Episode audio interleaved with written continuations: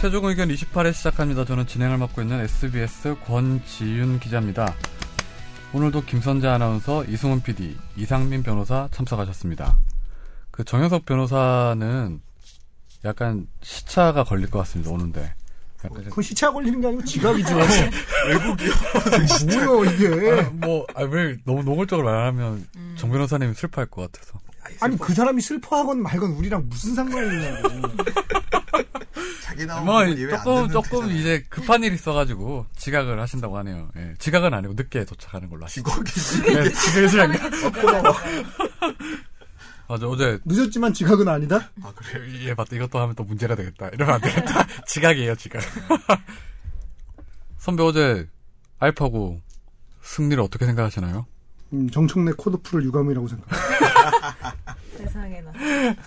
아니 어제 김선재 아나운서랑 이승훈 PD가 그 진행을 했었거든요. 예, 예. 어. 생중계. 정말 재밌더라고요. 이거. 진행이라기 하기엔 전 너무 발못이어서 너무 민망했어요. 근데 두 분 다 바둑 바둑을 잘 모르시는데 잘하시더라고요. 저는 여- 계속 음. 듣고 있었어요. 저는. 하나도 모르는데 그냥 제 역할이 그거였던 것 같아요. 하나도 모르는 사람 역할. 음. 그쵸? 돌담 없기. 음. 모르잖아요. 아니 근데 그런 게 있으면 재밌지. 그러니까요. 오늘도 근데 이게 어제는 실시간 댓글이 계속 뜨잖아요. 제가 그걸 계속 유튜브에서? 봤어요. 예. 음. 근데 되게 신경 쓰게 되더라고 사람이 음. 칭찬이든 욕이든 되게 그러니까 되게 이게 살짝 업되더라고요. 그래서 우리도 실시간 댓글을 여기서 근데 아무도 안 달아. 뭐 댓글을 요즘에 줄었나요? 저희가? 어 25회 때 최고였고요. 예. 소개팅 얘기했을 때 최고였고. 아 그게 2 5인 변호사님 가 아니죠? 예? 원래 직업이 변호사 아니죠? 댓글러지. 댓글로 댓글. 그걸 왜 세고 있어? 보고 있어. 아 와이프가 알려주더라고요. 음. 야, 나 이- 이런 사람들이. 또 비겁하게 부인 핑계를 댄다? 세상 제일 나쁜 게 자기 부인 핑계 대는 인간들인데. 부인 변호사 아니세요? 아니 그때. 부인 회사가 더 좋은 회사잖아. 부인이 더 바쁜데. 노골적으로 말씀하시는 거 아니에요? 아니, 노골적이가 사실이잖아. 아니, 소개... 변호사님은 음. 좋은 회사를 스스로 그만두신 거기가 거죠? 여기부터 떨어지는 거 아니 아니야? 소개팅을 해준 상대가 이제 그잖아요. 그러니까 듣지. 알바의 소개팅 얘기 그만하시고 아 그게. 아, 안지요. 그래서 네. 진짜 나 그 결혼할 얘기, 때까지 안 얘기 나올 들었어요? 것 같아. 예? 어떤 얘기? 그, 아 그 얘기. 그, 그 후일담, 여에게, 후일담. 그녀, 아, 예, 그분에게, 그 예. 여자분에게. 직접 들은 건 아니고 전에 들었는데. 전에 들었는데. 예, 아름다운 사랑하시라고. 아름다운이라는 게 되게 묘한 표현이. 네, 네. 저, 저희 청취자 사회 먼저 소개하시죠, 예. 김선재 아나운서가 소개해 주시죠. 네. 이승훈 피자님 팬 취업 준비생 백수 양모 씨입니다. 저는 이승훈 피자님이 싫어하시고 꺼려하시는 남자인데요. 질문드립니다. 2월 26일 CGV가 가격 다양화 정책이란 뭐 소리를. 네. 머소리를 앞세워 영화 관람료를 또 올렸습니다. 여러 인터넷 영화 커뮤니티에서 난리가 났습니다. 아직 봄도 아닌데 삐. 풍년이요. 풍년이라고. CGV는 이번 가격 다양화 정책, 가격 다양화 정책을 2014년 소비자 조사원의 결과 2014년 복합 상영관 요금 및 이용 실태 조사 자료를 참고해서 가격 다양화를 했다는데 이 자료는 차등 요금제 도입에 대해서 뭐죠 이게? 65%. 65%가 찬성한 의견은 네 어이, 죄송해요 길다. 제가 안 읽어봤어요 사실은 아니, 이게 네. 문장이 좀 잘못되어 있긴 하네요. 예.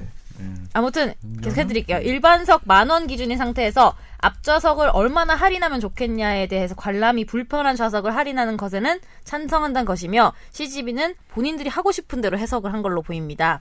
결과대로 말씀드리면 주말 조조 가격을 프라임존에서 보면 7,000원으로 인상되고 주말에 IMAX 3D를 프라임존에서 보면 19,000원이란 거의 2만원대 돈으로 껑충 뜁니다. CGV는 이번 정책을 모든 극장이 천편 일률적인 가격을 제시하기보다는 스스로 고객이 관람 상황에 맞춰서 합리적 선택이 가능하도록 폭을 넓혔다고 설명을 하는데 세부적인 내용을 살펴보면 좋은 자리에서 영화 보고 싶으면 돈을 더 내라 이것밖에 안 됩니다.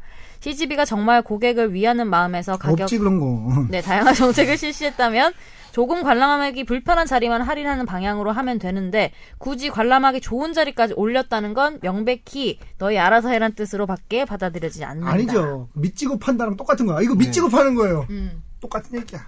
네, 그래서 인터넷 영화 커뮤니티에서 본 글인데 CGV가 한 행동이 시장 지배적 지위 남용 금지 조항을 어기고 무단으로 영화 관람료를 인상했다는데 여기서 이 조항 시장 지배적 지위 남용 금지 조항에 대해서 알고 싶고 또 비슷한 사례가 있는지 또 민원을 넣으면 다시 원상 복구할 확률이 있는지 궁금하다고 하셨어요.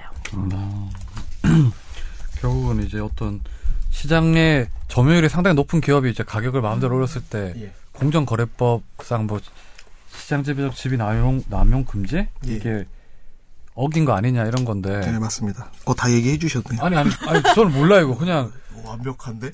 역시 법조기자. 아니 강성 그게 법조기자. 예전에 무슨 라면에서도 그런 거 있지 않았어요? 라면 제가 제일 그 제일 그 쉽게 들 수 있는 예는 그 SKT, KT, 유플러스 음, 아, 통신사. 아, 네. 통신사 통신삼사 그게 이제 제일 쉽게 생각할 수 있는 예죠. 어, 목소리가 오늘 굉장히 중후한데요. 아, 마음에 드는데. 아, 그거는 자기 머릿속에서 울려서 그런 거예요. 우리는 안 그래. 실제로는 그냥 쉰 목소리. 어저께 술 먹어서 네. 예. 술 잘 드세요? 아니 못 먹었습니다. 사이다 사이다를 세 병을 먹었더니 어. 뱃속이 벌벌 끓더라고요. 아, 옛날에 그때 생각나네. 옛날에 이제 전 미팅하면 이제 술 먹잖아요. 이가 빠지기 시작했어 좋아. 미팅하면 이제 술을 먹는데 어떤 여성분이 자기는 술을 절대 못 먹는다며 아무리 꼬셔도 넘어가지 않는 거야. 왜 미팅이 나오죠? 그러니까. 그래서 제가 근본적인 의부를 제기하기보다는 그래봐 왜 미팅에 나오지 한다고 술을 마시는 게 아니잖아. 그렇죠. 러면은 우리가 한 잔 원샷 깍- 깍두기를 하나씩 먹어라. 거기 이렇게 그 기본 안주로 나오는 거 있잖아요. 음. 음. 네네. 깍두기를 먹기 시작했는데 약 13분 만에 포기하고 술을 드시기 시작했습니다. 아, 얼마나 빨리 먹었어? 우리가 13분 동안 소주를 어, 한 다섯 여, 여, 여, 여덟 명, 아 여섯 명이다. 여섯 명이서 다섯 병이 아니고. 그러니까. 야, 여섯 명에서 열 병을 먹었더니 포기. 그러면 일곱 잔이라 치면은 그러니까. 깍두기 70개를 먹은 거잖아요. 그렇죠. 반통 먹이. 아니 일곱 개죠. 일곱 아. 잔은 일곱 개. 아, 일곱 잔에 일곱 개? 음. 근데 깍두기만 먹으면 그게 참 짭니다. 깍두기가 큰 거 아니에요? 막 엄청 큰 거 설렁탕집 이런 거. 아니 그런 거 아니었어. 큰 거 아니었지만 달라야 돼. 무 4분의 1 조각 드시고. 아, 비슷한 얘기인데, 제가 옛날에 술 못 먹는다고 그러니까, 저희 우리 옛날 파트너 변호사 아저씨가 딱 이제, 예, 누굴 불러요. 그러더니, 아, 여기 도마도 있어요? 딱 그러는 거예요. 너마도? 토마토, 아, 토마토. 도마도. 도마도 있어요. 딱 그래요. 아, 도마도 있대요. 그러니까 그 아저씨, 가, 갈아주세요. 이러는 거예요. 그래갖고, 믹서기에다가 토마토를 엄청 갈아. 한없이 갈아갖고, 이만큼 만들었고, 한 1.5리터를 만들어 놓고, 그분들 술 한 잔 마실 때, 저는 도마도를 계속 먹어요. 토마토 주스를. 야, 몸에 좋다. 되게 좋은데? 어, 그거는 되게 뭐 음. 뭐야 그거는 되게- 불공평한 것 같은데. 아니, 차라리 되게- 물을 마시지. 그거 엄청나게 힘들어요. 토마토를 1.5리터 먹어봐. 토마토 주스를. 아 그런가? 어. 더럽게 그래, 힘들어요. 술이, 술은 나중에는 왜 들어가는지 나오는지 뭐, 뭐가 들어가는지 잘 모르니까 먹게 되는데, 액체 1.5리터 힘들어요. 김선재 아나운서 잘 마시죠? 그냥 보통인 것 잘 같은데. 먹죠. 잘 먹는데 음. 아 네. 아나운서실에서 잘 드시 잘 마시는 편이에요? 아나운서실에서, 그, 약, 약간 평균 이상인 것 같은데요. 근데 워낙 센 분들이 있으시죠. 누가 최혜림 네. 선배. 아, 해림이 세지. 아 바로 최린 인정하는데, 선배가 바로 인정. 응? 술을 잘 마셔요? 해림은 아나운서 팀의 최강자죠. 되게 말랐는데 되게 그 부장님이 그쵸 부장님이 포기하시고 취하셔서 부장님을 집으로 데려다 드렸다던 절대 강자인데. 네, 부장님을. 해림이 그런 사연이 성재 그 정도가 강자고 음. 나머지는 고 기수가 그죠 나머지는 다 너보다 미친 것 같은데. 네, 포디움인데? 아니 근데 김선재 아나운서 체구도 작은데 술을 확실히 체구랑 술이랑은 상관없는 것 같아요 그런 거 보면. 아, 그리고 술을 왜 빨리 마시면 또 금방 취하는데 천천히 마시면 별로 안 취하는 것 같아요 음. 권 기자님도 술 잘 드시죠? 저는 술을 잘 못 마셔요. 아 주- 술을 별로 안 좋아하죠. 음. 예.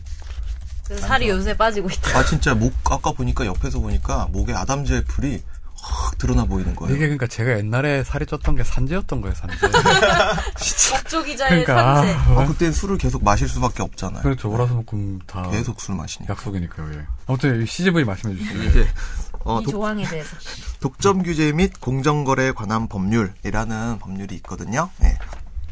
독점이 이루어지면 시장에서 왜곡 시장 왜곡이 일어날 수밖에 없기 때문에 그것을 규제하기 위한 소위 말한 독점 규제법이라고 하는 법률이 규정돼 있는데 거기에 이제 3조의 2항 살펴보면 시장 지위적 시장 지배적 지위의 남용 금지라고 해서 지금 시민단체에서 문제를 삼고 있는 것이 3조의 2 제1항의 1호 보면 시장 지배적 사업자는 어, 상품의 가격이나 용역의 대가 그러니까 이 영화 티켓의 가격이죠.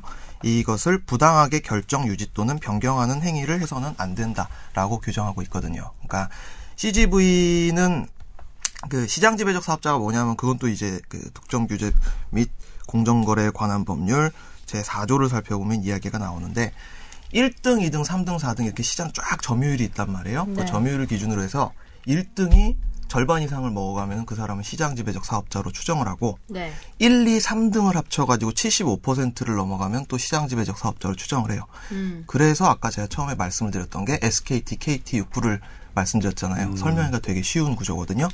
그러니까 1등, 2등, 3등 합해서 그거는 75%가 확 넘어가잖아요. 네. 예, 그렇게 되면 이 세 사업자는 모두 시장 지배적 사업자로 인정이 되는 거예요. 그럼 CGV는 일단 그 시장 저희- 지배적 지위에 있는 걸 맞는 거네요. 예, 그러니까 작년 기준으로 해가지고 살펴보니까 CGV가 49.1%인가를 먹고 음. 어휴, 있고 엄청나네요. 어, 그 전, 아, 아, 작년 아니다. 2012년 기준이었다. 그리고 작년 기준으로 더 해가지고. 올라갔겠죠? 어, 아니요. 아, 아, 더 올라가서, 제가 지금 저- 저 음. 정확히 기억이 안 나는데, 올라가서 작년이 49.1%였어요. 음. 그 전이 30%대였고.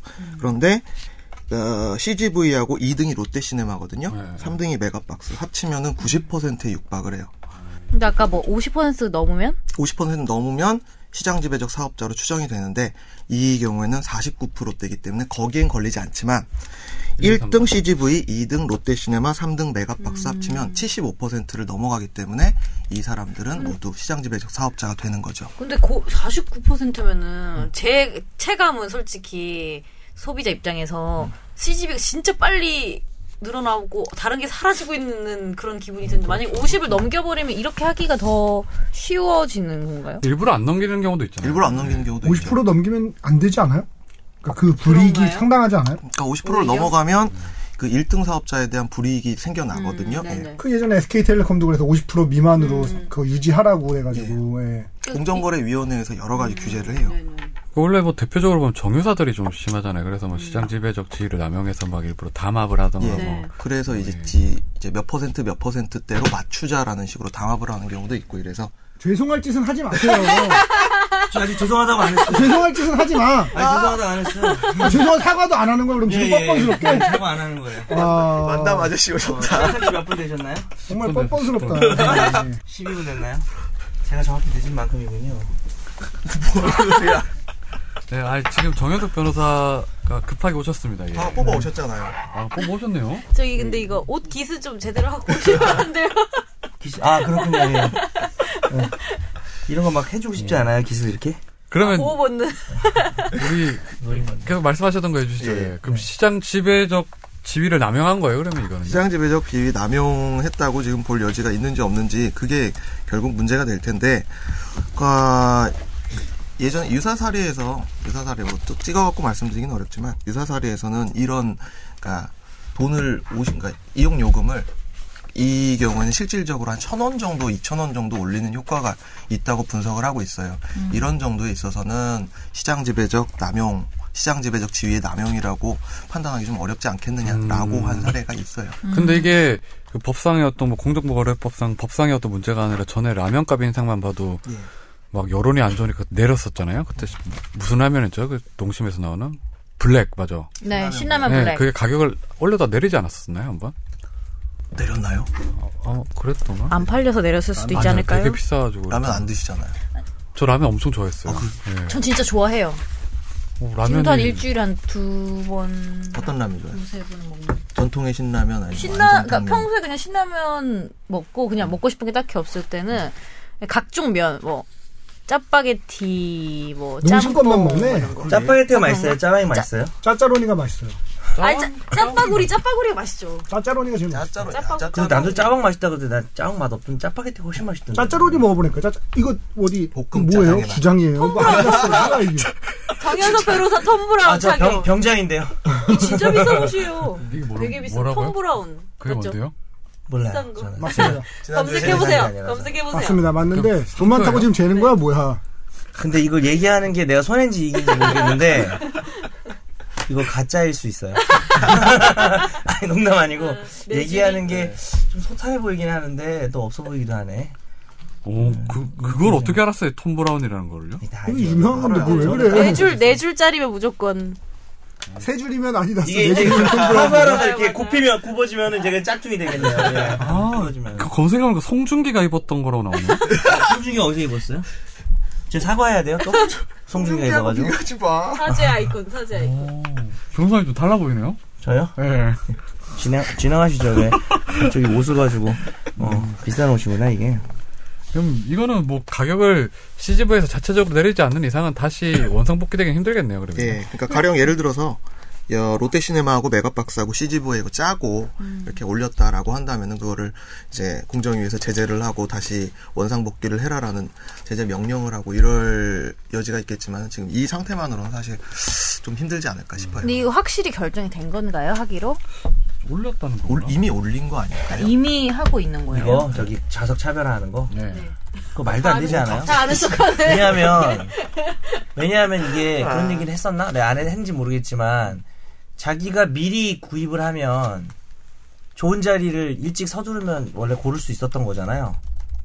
좋은 그렇죠. 자리에서 네, 보고 싶은 사람은 가격이 똑- 똑같은. 근데 그건 가격 올, 오른 거잖아. 그냥 그 사람 그렇죠. 입장에서는.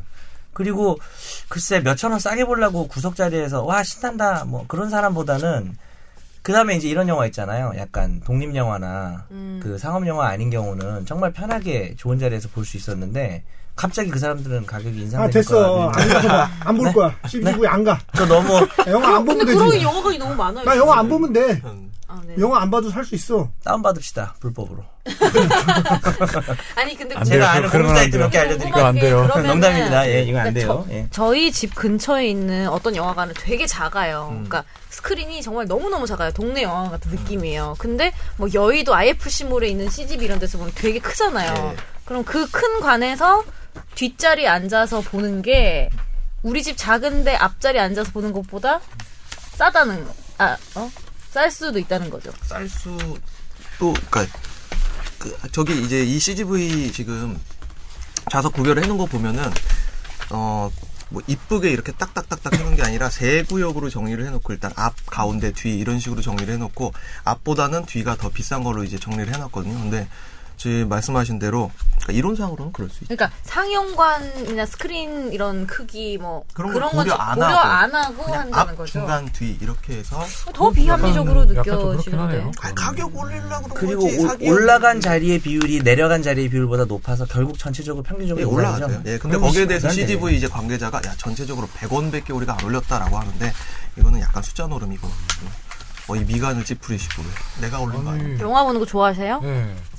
저는 어디 주로 가시는데요? 집 앞에 영화 거의 거의 혼자서 많이 가요. 찌집인가 보죠? 아니요, 거기 아니에요. 아, 시집이 아니에요. 예, 롯데 시네마요. 엘 시네마 저도 롯데 시네마 자주 가요. 아니 그 롯데 시네마는 그게 좋아요. 어떤 거? 그 거기 커플석 있어가지고 커플석 거기서 혼자서 편하게 볼 수 있거든요. 커플석 다 예매해갖고 보십니까? 네, 저는 다 예매해서 봐요. 네. 오, 두 자리 예매 어, 금수저인데 아니요, 두 자리 예매 안 하는데? 커플석 자 가격이 두 배일 거 아니야. 아침에 저는 아침만 봐서 근데 별로 안 그렇게 그렇게 난다. 컴퓨터에서 예. 한 본다고요? 자리를 지금 12,000원일 거 예매를 아니야. 해놓고 지금. 원래 조조가 6천 원이에요. 아 12,000원 했던 거 그래. 같아요. 아, 그치. 그냥 영화 가격을 잘 모르시는 이런 사람은 올려도 별로 상관없을 것 같은데. 아니 저희가 인식을 못하는 것 같은데. 예, 예. 거의 그러니까 아침에만 가거든 아침에 너무 사람들 많은 게 싫어가지고 야 이렇게 가격 저항력이 없으신 분이 계시네 올랐나? 이러면서 버스비 얼마인지 모르는 것 같아요. 70원? 제가 그 정도 바쁘라면 진짜 그분은 네, 그분은 정말 잘 알아요. 내가 왜 기억하냐면 그분은 예전에 정 선생님 그 B 울산 동굴 왕자 의원이 재판을 받을 때 있었어요. 예. B 의원이 누군데? 정 선생님 네, 정 저기 뭐야 정 정 선생님. 네, 정몽구 정 정몽구? 정구가 정몽준 의원이요 정몽준 의원 정몽준 의원이 예. 그때 이제 선거법 위반이죠 그때 그래서 한- 기소가 됐었는데 어 재판을 할 때 이제 갔는데 본인 주소를 잘 모르시더라고요 음, 어, 정말요? 그런 분이 있어요 네.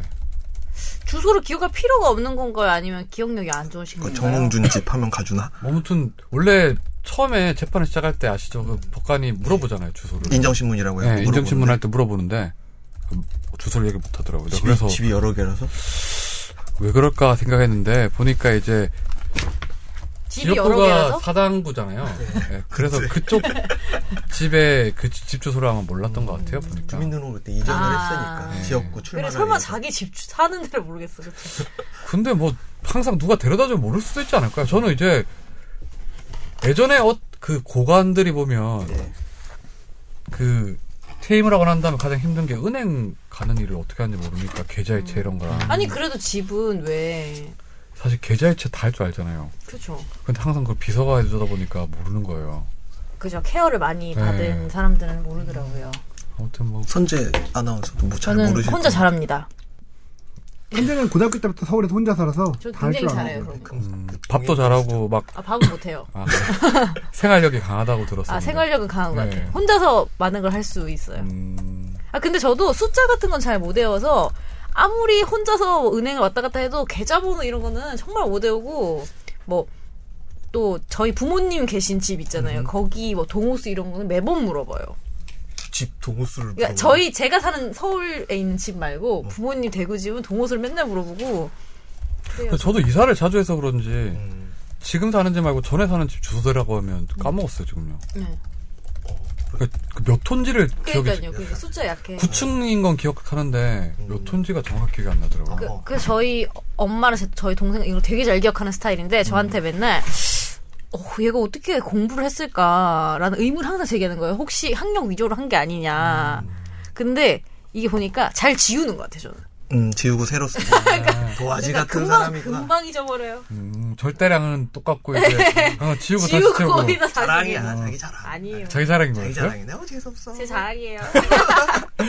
근데 김선재 아나운서는 자기 자랑해도 자기 자랑 같지가 않아요. 어, 예. 아, 훌륭하죠.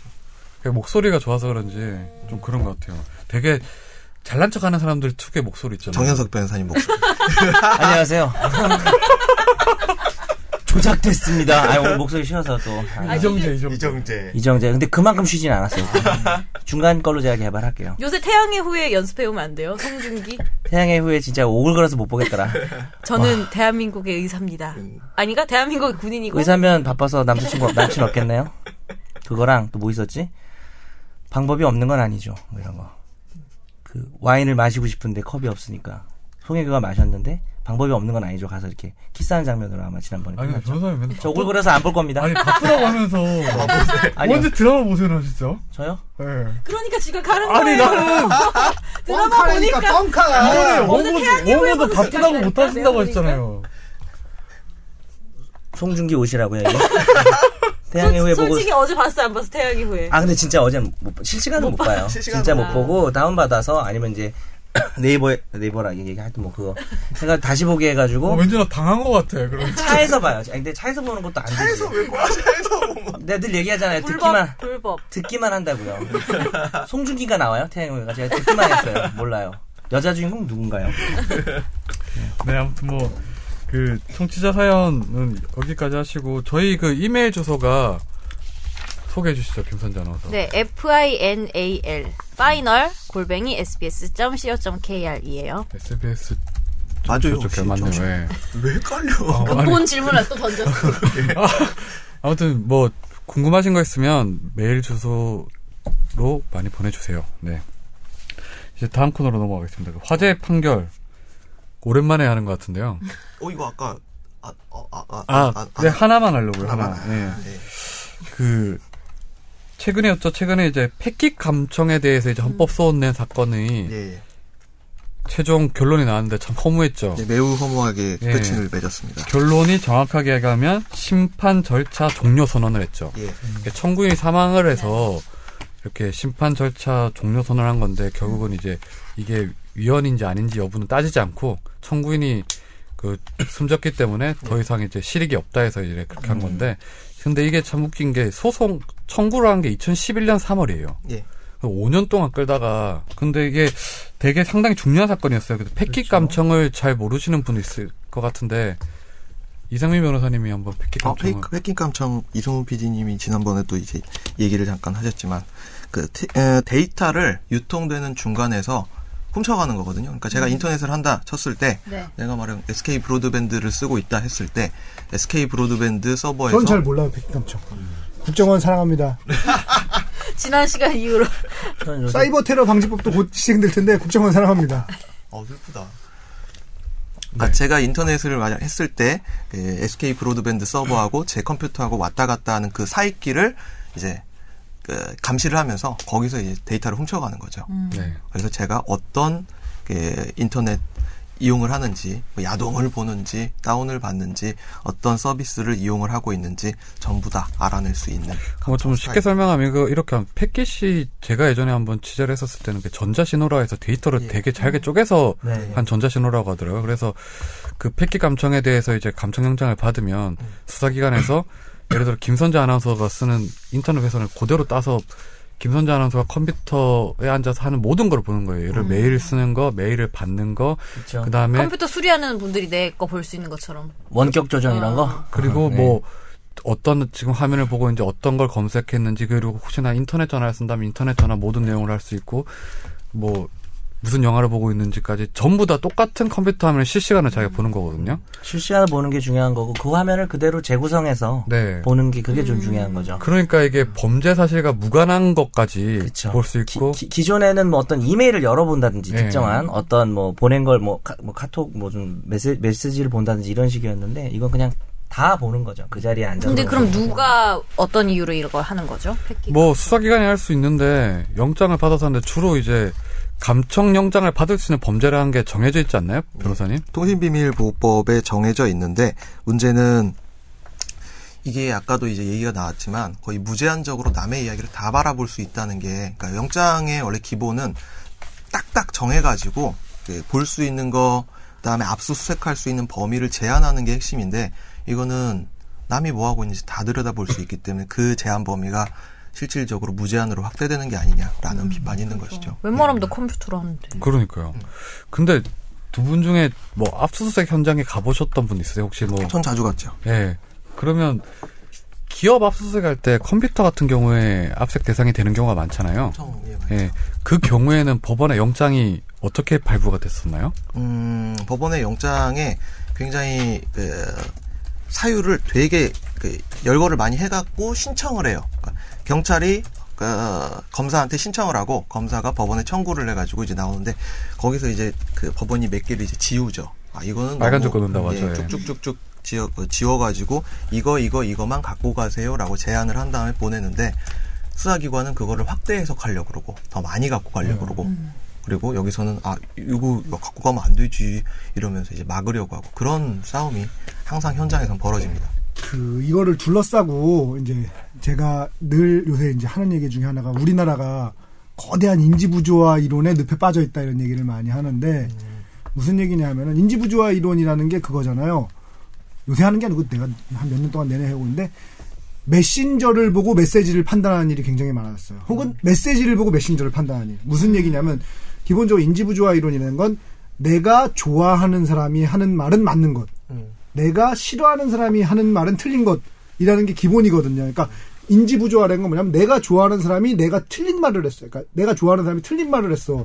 이럴 경우에 인지 부조화 상태가 벌어지잖아요. 어, 이 사람 이상한 말을 했네. 그럼 이 인지 부조화를 인간의 뇌신경학적으로 볼 때 견뎌내지를 못하는 상태가 돼요. 그러면 둘 중에 하나 이 싫어하는 사람, 좋아하는 사람을 싫어하는 메시지, 메시지 쪽으로 땡겨서 싫어하게 되든지 아니면 좋아하는 사람, 그러니까 싫어하는 메시지를 좋아하는 사람 쪽으로 땡겨서 그 메시지를 옳다고 생각하게 되든지 이게 인지부조화 상태를 해소하는 인간의 이제 기본적인 구조예요. 이게 이제 인지부조화 이론의 가장 그 기본에 있는 얘기인데 또 이러다가 심리학 전공하신 분들이 그거 아닙니다. 넌 안 됩니다. 사람이 달아주세요. 나오고 하여튼 그래서 기본적으로 이게 인지부조화 이론인 거예요. 그러니까 우리가 인간은 인지부조화 상태를 못 견디고 그 인지부조화 상태를 해소하기 위해서 어떻게 하느냐. 예를 들면 내가 정현석을 싫어하는데 내가 좋아하는 김선재가 정현석을 좋아해. 그러면 내가 정현석을 싫어하는 마음이 더 클 경우에는 김선재도 같이 싫어하게 되고 내가 김선재를 좋아하는 마음이 더 클 경우에는 정현석도 같이 좋아하게 되는 이런 게 인지, 인지부조화를 해소하는 인간의 방식이거든요. 이건 네. 의식적인 상태 아닌 무의식적인 거예요. 그러다 보니까 요새 이제 그 이 아빠가 나라를 동서로 갈라치니까 딸은 노소로 이제 갈라치고 있잖아.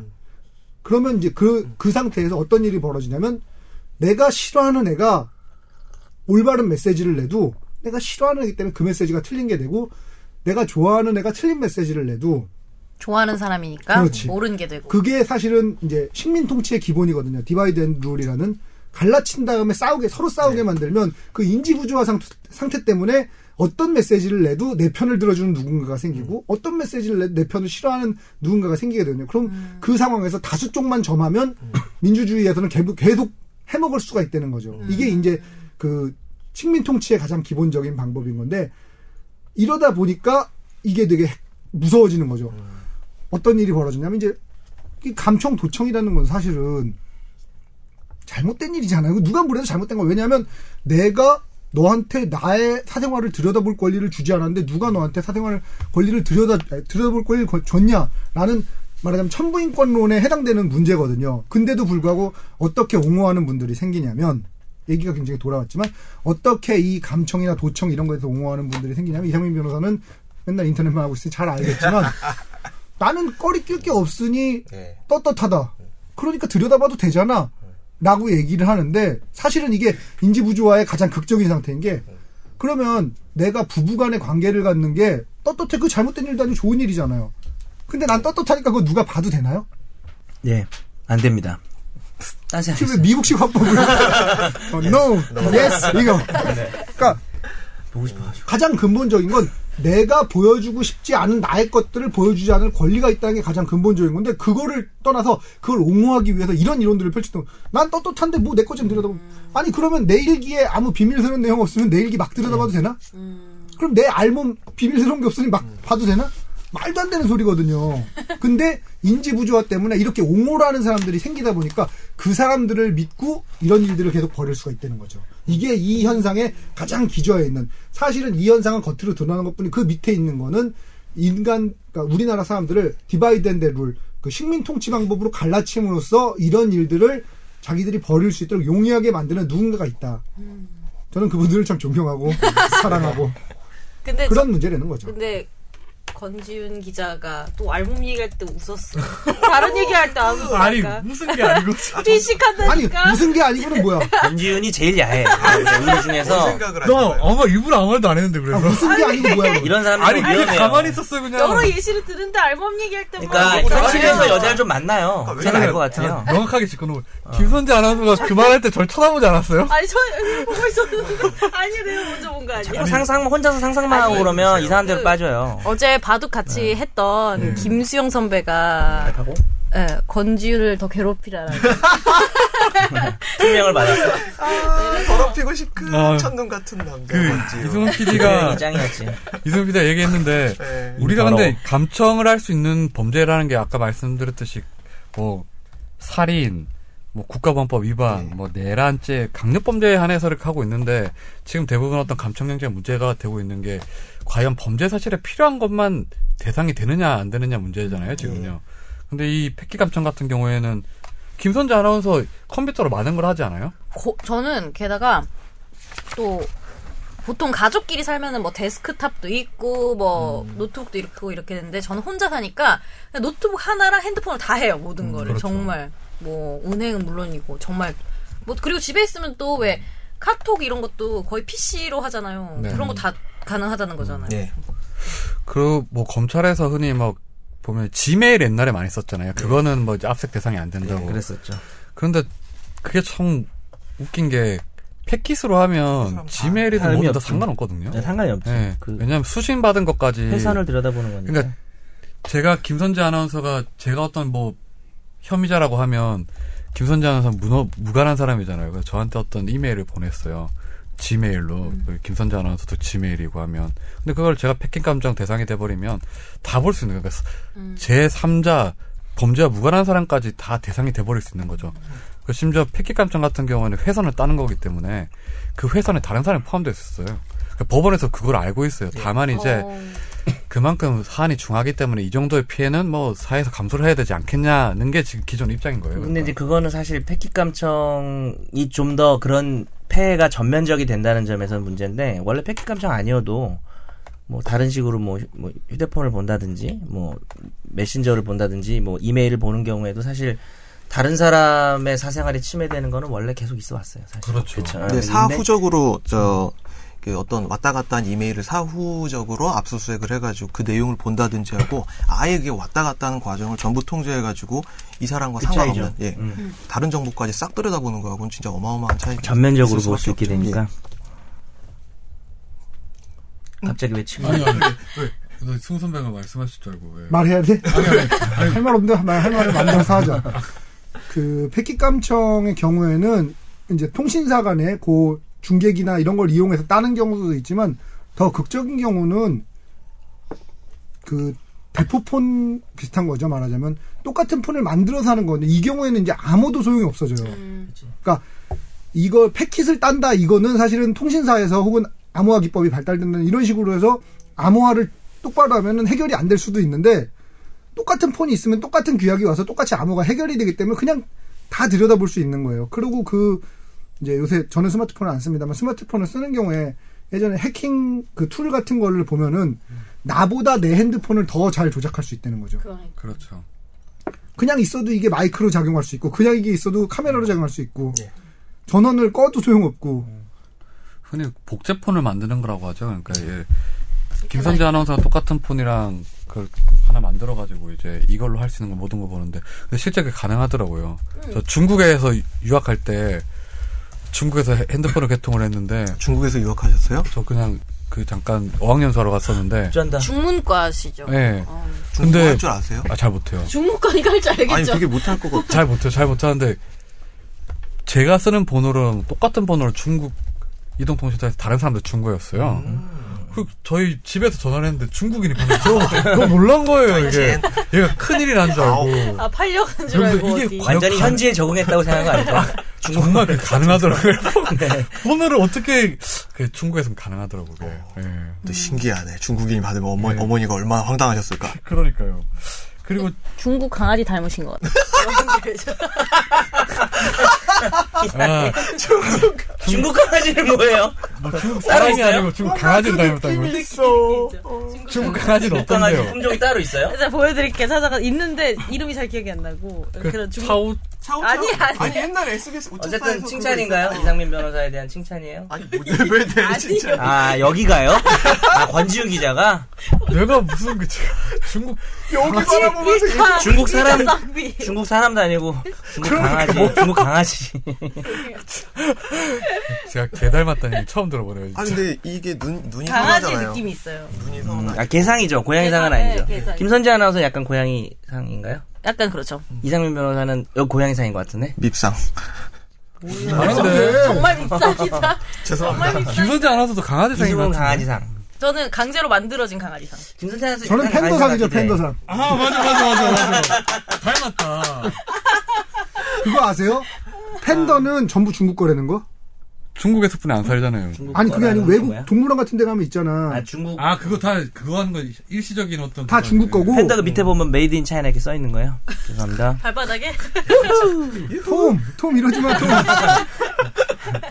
I'm brown 톰, 톰 브라운 토아의 소미의 똥 맞죠? T H O M. 어, 아 저도 모르고 진짜 모른다니까 그- 제가 산 게 아니에요 진심 팬더의 경우에는 네 전부 중국에서 대여를 해주는 개념이에요. 그래서 예를 들면 팬더가 새끼를 낳잖아요. 그것도 중국 거예요. 그럼 죽으면 어떻게 돼요? 반납을 해야 되나? 돌아가시면 돌아가시면 돌아가시는 거죠. 그거 그럼 중국에 렌트예요? 돌려 팬더 보내요, 렌트? 예. 어 전부. 아, 거기서 예.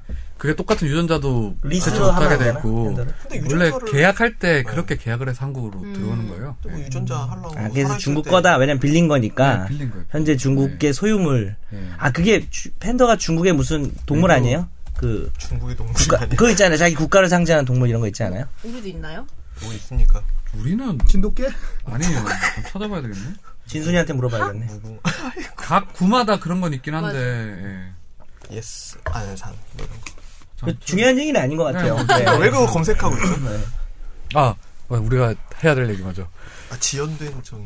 아 그것도 그건데 그 전에 조금 전에 다들 휴대폰 스마트폰 말씀하셨는데 그 스마트폰은 지금 요즘에 압수수색할 때 통째로 갖고 가나요? 통째로 갖고 가서 이제 거기서 그 분석을 한 다음에 돌려주죠. 예. 예, 주로 이제 중앙지검 저 특수부라든지 이런 데서 그렇게 합니다. 근데 이제 스마트폰이라는 게 사실상 이제 지금 컴퓨터에 준해서 쓰는 거잖아요. 여기서 그렇죠. 뭐 메일도 써- 하고 막 네. 다 하는데 그래서 이제 스마트폰 같은 경우에는 이제 컴퓨터에 준해서 압색 영장을 음. 발부해야 된다는 얘기가 네. 많았잖아요. 그 미국 대법, 대법원에서 한번 그래서 판결한 게 있었죠. 라일리 예. 마이올린. 오, 야, 이렇게, 이렇게 이어나가시는 솜씨가 이게 장난이 아니야, 이제. 이, 요새 진행왕. 연습하시나봐, 집에서. 아니 그 한번 판결을 소개해 주시죠. 아니 예. 판결 뭐 소개할 건 그 내용은 제가 잘 모르고요. 예. 네. 내용은 잘 모르고 이런 사건이 있었다. 미국의 연방 대법원에서 이런 사건이 있었다 정도로만 저는 알고 있습니다. 네. 뭐 아까 뽑아 오신 거 있으시던데. 아니 그 2014년에 나왔, 네가 읽으세요. 아까 나왔던 읽고 주세요. 모른다고 네. 잘 모른다고. 2014년도에 이제 연방 대법원에서 했던 사건인데 그러 만장일치로 이렇게 이제 그동안 미국 경찰도 우리나라 경찰하고 똑같이 했나 봐요. 현장에서 현, 현행범을 체포되면 음. 그 스마트폰을 그대로 가시죠. 가져가졌어요. 음. 예. 지금도 우리는 그러고 있죠. 근데 연방 대법원에서 이건 문제 있다. 이건 진짜 기본권 침해 소지가 있다고 향후 이제 그렇게 못하게 하는 판결을 내렸죠. 전원 일치 의견으로. 음. 그러니까 컴퓨터에 준해서 영장을 받아서 보던가 아니면 필요한 부분만 이렇게 제한적으로 봐야 된다. 예. 뭐 그런 취지였거든요. 그러니까 조금 부연을 해드리면은, 그러니까 우리나라에서도 압수수색을 들어올 때 이제 컴퓨터를 옛날엔 통째로 갖고 가려고 했어요. 근데 컴퓨터를 기업에서 통째로 갖고 가버리면 그 기업의 행태가 완전 마비가 돼버리거든요. 뭐 일주일, 이주일 안에 받는다고 하더라도 그 기간 안에 뭐 아무것도 할 수가 없게 되니까 여기에 대해서 문제 제기가 시작이 되었고 그래서 아 이 통째로 갖고 갈 것이 아니라 문제가 되고 있는 어떤 폴더나 이게 그 안에 데이터를 이제 로그 값을 붙여가지고 동일성을 확보할 수 있는 그 장치를 마련한 채로 그대로 복사한 다음에 하드웨어는 그대로 놔두자라는 쪽으로 지금 개선이 돼서 실제로 지금 그렇게 진행을 하고 있습니다. 근데 스마트폰은 그렇지 않고 그냥 통으로 가져가서 이제 나중에 예, 데이터 분석하고 나서 돌려주는 그런 형태를 취하고 있죠. 그렇죠. 그 이번에 문제가 된그 패킷 감청 같은 경우에도 청구인이 이걸 헌법소낸 청구인이 도덕 교사예요 고등학교. 음. 음. 그래서 국정원에서 이제 국가보안법 위반으로 이제 수사를 하다 이런 일이 음. 있었던 거예요. 본인이 한 한 두 달 넘게 이제 패킷 감청을 당한 당한 다음에 이제 나중에 이제 사후 통지를 하잖아요. 세 달 넘게 네. 당하고 난 걸 나중에 알게 어, 되었고 예. 네. 그런 다음에 어 내가 왜 뭘 했다고 심지어 내 모든 인터넷을 다 봤냐 이렇게 돼서 이제 헌법소를 낸 건데 이 스마트폰 같은 경우에도 이게 한 번 제가 사례를 한번 들어보니까 어떤 이제 그 범죄 혐의자가 수사를 받았는데 이제 검찰이 이제 그때는 지금도 그렇겠지만 스마트폰을 다 가져가면 문자를 다 보잖아요. 그러니까 자기 여자친구랑 대화했던 것도 다 나오잖아요 네. 이게. 그러니까 수사를 하다 예를 들어 강도범이었는데 뭐 하다가 여자친구가 어, 무슨 색깔을 좋아한다면서요? 음, 이렇게 물어보면 이제 음, 피해자 입장에서는 엄청 그렇지. 그렇죠. 심, 모든 걸 알고 심리적으로 있다고 예, 이 사진 예. 음, 불리해지는 거죠. 개인적인 문자 근데 카톡방을 나가면은 못 보나요? 카톡은 이제 별개 여기 아, 나가 있는 상태라면 못 보죠. 문, 예. 그러니까 문자도 왜 지우면은 주고받은 기록을 아니, 지우면 며칠 그 사이는 살려요. 살릴 수 아. 있어요. 다 살릴 며칠이 수 아니라 그냥 보관된 건 다 오이, 살릴 수 대박이다. 있어요. 근데 그게 아니 뭐, 내가 듣기로는 이건 뭐 정확한 지식은 아니지만 그걸 지우고 예. 휴대폰을 꽉 채우면 컴퓨터도 내 그런 얘기 들었거든요. 예. 그러니까 하드를 거의 꽉 채웠다 지우고 다른 데이터를 꽉 채우면 다른 하- 그 다른 용량으로 예. 그러면 그 전에 지운 거는 복구할 수 없다고 제가 들었거든요. 오버라이트가 되면은 복구할 수, 복구가 좀 아, 그게 뭐라 어려워지는 건 그런다고요? 맞는데 오버라이트. 오버라이트 덮어쓰기인데 그래도 오버라이트. 디가우징을 하기 전에는 살릴 가능성이 있을 수 디모 있다. 디모요? 디가우징이 디가우징. 오늘 자꾸 오늘 자꾸 이럴 거예요. 저한테 그- 왜 영어 써요? 근데 디가우징이란 게 뭐가 있냐면 예를 들면 네. 뜻이 예전에 뭐- 뭐예요? 이영호 씨라고 혹시 기억나세요? 불법 일단 사찰할 디가우징을 때. 몰라요. 이영호 왜 아이고 아이고 그 쓰러졌던 양반 내가 시켰습니다 이런 다음에 쓰러진 양반 네. 아, 기억 안 나세요? 본 것 같아요. 네, 그러나 공정윤리 정확- 지원관실. 네. 예. 네네 그 양반이 했던 짓이 그거예요 자석 같은 걸로 아, 그래. 하드디스크에 갖다 대서 지워버리는 거죠. 그때 뭐 그게 네, 디가우징. 한강에다 버리고 별짓을 다 했는데 사실은 디가우징이 가장 확실한 거니까 이 자성으로 하드디스크라는 게 자석으로 하드디스크라는 게 기본적으로 이제 자성 물질에 의해 데이터를 저장하는 방식으로 돼 있기 때문에 그건 못 살리죠. 이것도 청취자 옵니다. 이승훈 PD님 그게 아닙니다 하면서 근데 자석이 되게 세야 되죠. 그게 그쵸? 아까 디가우징 뭐 머신은 냉장고에 다른 거죠. 붙이는 자석 같은 건 안 되지 않겠어요? 무슨- 네. 그냥 치킨 배달 같은 거 붙여놓고 그런 거는 안 될 거 아니에요. 업체가 있어요. 치킨 좀 사세요. 치킨 배달 그 용지 돈 많이 자석이 벌면서 다 너무 그거 어디다 약해가지고 쓰는 자꾸 거야? 떨어져요. 어? 네? 돈 벌면서 브라운, 우리 옷에만 톰 쓰려면 브라운. 우리한테도 좀 쓰라고. 이거 군복이라니까요. 병장입니다. 저는 어, 송중기예요. 와 아, 저렇게 생각하는구나. 그러니까 돈이 많으니까 톰 브라운 입고도 군복이라고 생각해. 아, 진짜 부럽다. 더 해봐, 더 해봐. 나도 이 다음에 돈 정치 벌면 여러분, 저리 하지. 저는 정말 돈이 없습니다. 와, 우리, 중에, 그렇죠. 우리 중에 제일 많은 신격호 회장도 얘기했어요. 진짜 없어요. 나도 돈 없다. 이건희에 비하면 뭐 이런 거? 아 정말 그것에 비유하다니 서운하네요. 어쨌든 디가우징이나 리- 오버라이팅을 하면 아니, 오버라이팅으로는 이제 한계가 있고 네. 좀 안 지워질 수도 예, 아, 살릴 그러니까 수도 있는 거고. 디가우징만큼 확실한 방법이 없다. 아, 근데 물리적 파괴보다도 디가우징이 더 확실한 거죠. 침수는 어때요? 물 속에 담는 아니, 그러니까 거는? 그것도 있는데 물리적 그게 문제 물리적 파괴인데 예를 문제인 들면 거고. 그 당시에 이제 태우는 거. 이영호 선생이 어이구 어이구 뒷목이야 이러고 쓰러졌던 이영호 선생 그 동영상 한번 찾아보세요. 그 동영상 코믹합니다. 갑자기 자석을 어. 꺼내서 내가 나와서 민간인 사찰 얘기하는데 제가 지시했습니다 하더니 갑자기 쓰러져 어 이러고 쓰러지는 제가 장면인데. 몸통입니다 했죠. 예. 음. 예. 하여튼 그랬는데 그때 이제 망치로 부수고 뭐 물에 집어넣고 했었는데 그거조차도 살릴 가능성이 없진 않아 제로는 아니야. 아. 그러니까 디가우징 외에는 제로인 그 가능성은 없어. 스펀지 한번 나와야겠네요. 하나는 물에 넣고 하나는 망치로 때리고 하나 저하씨 태우고. 어, 도대체 지금 몇 년도에 살고 계시는 거예요? 아 스펀지 없어졌나요? 모르죠. 뭘 그거조차 모를 정도로 오래됐어요. 네. 근데 없는 것 일단 같아요. 뭐 디가우징은 뭐 접대 그 공직 2008년에 그때 불법사찰 사건 했을 때 디가우징 그때 했었잖아요. 공, 공공기관에서 실제로 해가지고 뭐 문제가 됐었는데 얘기를 들어보니까 스마트폰 같은 경우에는 오버라이트를 하더라도 지금 기술로 되는 것 같아요. 아 그게 그래요. 오버라이트라도. 그 대검찰청 같은 경우에는 뭐 디지털 포렌식 예. 센터라고 해서 그런 기- 전문 기관 있잖아요. 예. 거기서 어느 정도 기술력이 있는지는 얘기를 안 하고 있는데 예. 가장 좋은 방법은 그거래요. 한강에 던지는 거 말고는 답이 없대요. 일단 휴대폰 자기가 못 수사를- 찾게 그냥 어, 못 수사를 찾게. 받을 것 같으면 그냥 한강에 집어 던지는 네. 네. 서울에 안 거예요. 사는 사람. 그럼 뭐 낙동강에 던져야 되는 거죠. 아, 그렇죠. 죄송해요. 우리 우리는 한강에 넣었는데 오리배에 딱 떨어지고 그러면 짜증나요. 아, 부셔지니까 좋지 뭐. 오리배 막 발로 막 잡고 있는. 원래 이렇게 만담하고 여기서 법률 얘기하고 여기서 잡아주고 이게 내가 잡고 있는 거 맞아요? 제가 일로 넘어가려고 그래. 날 중간에 잡아줘. 네, 끼어들기만 해도 잡아주는 거예요. 우리는 다 맘대로 가고 있기 때문에.